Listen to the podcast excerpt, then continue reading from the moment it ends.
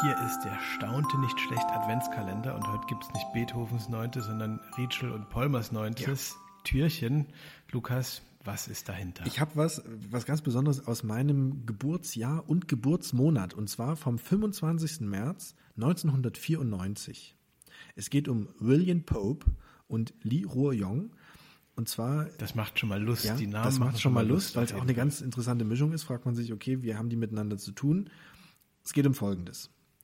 Brieftaubenzüchter aus London und Peking haben durch Luftpost voneinander erfahren. Wie die britische Tageszeitung Times berichtete, traf eine Brieftaube aus England nach einem Flug um die halbe Erdkugel in Peking ein. Die Taube war 1992 in Südfrankreich gestartet und sollte eigentlich in ihre Heimatstadt Somerset im Süden Englands zurückkehren. Pope staunte nicht schlecht, als er aus Peking die Nachricht erhielt, der Vogel sei dort eingetroffen. Zitat Ich tue, was ich kann, um die Taube gesund zu halten, schrieb Lee. Das ist so eine nette Wahnsinn. Sache, oder?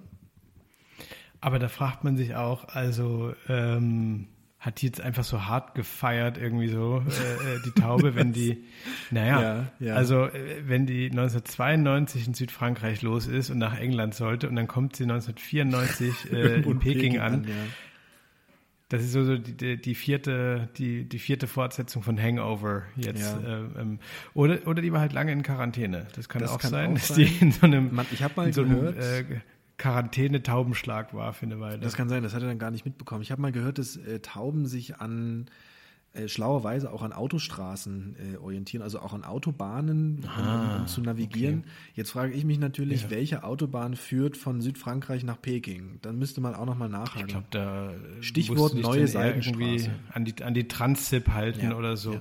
Aber äh, was ich auch äh, gelesen habe von der Weile ist, dass es einen äh, auch von chinesischen Händlern mit viel Geld ausgestattet, angetrieben, einen wirklich blühenden Markt äh, mhm. für Tauben äh, gibt, für so mhm. Brieftauben mhm. und das teilweise wirklich äh, also so, so viel wie, wie Fußballspieler äh, für die gezahlt wird. Ach. Also wirklich sechs, teils siebenstellige Summen. Mhm. Aber das ist doch auch, also für ähm, mich wirkt es wie, wieder wie so ein sehr verschrobenes Hobby irgendwie von so Leuten, die ja, also eigentlich zu viel Geld haben wahrscheinlich, aber mir kam jetzt Taubenzucht nie als ein Hobby vor, mit, wo so Reiche irgendwie mitmachen.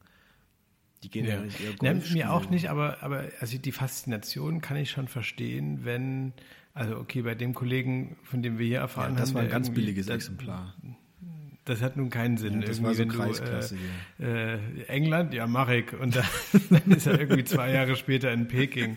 Also, nee, aber, aber der, der, ansonsten finde ich es schon faszinierend, dass man so einem Tier irgendwie beibringen kann, offenbar, ja, fliegt da mal hin und dann macht das das. Also. Aber ich habe mal gehört, dass die eigentlich nur eine Strecke beherrschen. Also die starten, du kannst Aha, die halt, okay. also die wissen eigentlich nur, wie sie nach Hause kommen und dann kannst du sie eigentlich überall loslassen. Also dann, der hätte die, glaube ja, ich, auch in ja. Deutschland loslassen können und dann kann sie eigentlich immer nach Somerset zurückfliegen zu ihrem Horst.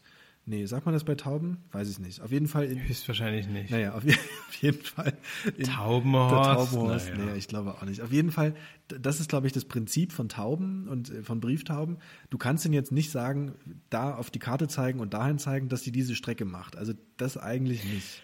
Und gibt es so ein internationales äh, Taubenregister oder bestimmt, also wie hat bestimmt. jetzt dieser Li Ruoyong, äh, der muss ja irgendwie an der Taube, muss ja irgendeine Nummer oder so dran sein, der muss ja irgendwie rausgefunden haben, dass die zu dem Pope gehört. Vielleicht machst du das aber einfach sicherheitshalber, dass du in all die Nachrichten, die du in diese, die du deiner Taube ja. mitgibst, da irgendwie noch die Adresse irgendwie angibst. Wahrscheinlich ist die ja auch irgendwie gekennzeichnet, ja. das klar ist hier, das ist meine Taube.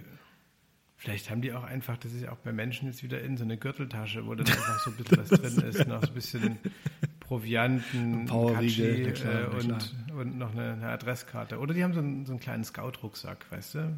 Oh, das wäre auch süß. Dran. Das wäre auch süß. Äh, glaubst du, was, was glaubst du, Cornelius, stand in dieser Nachricht drin? Es wäre natürlich bitter, wenn da irgendwas, also Pikantes drin gestanden hätte. Ne? Und dann macht der Chinese dann das Ding auf und denkt so, oh mein lieber Scholli. Ich glaube, in der Nachricht stand drin, Geh auf Spotify und öffne das zehnte Türchen ja. des Staunte nicht schlecht Adventskalenders. Das stand da, ja, glaube ich, drin. stand da auch. In diesem Sinne. Und dann machen wir es doch morgen urr, einfach so. Oder? oh Gott, bis morgen. Tschüss.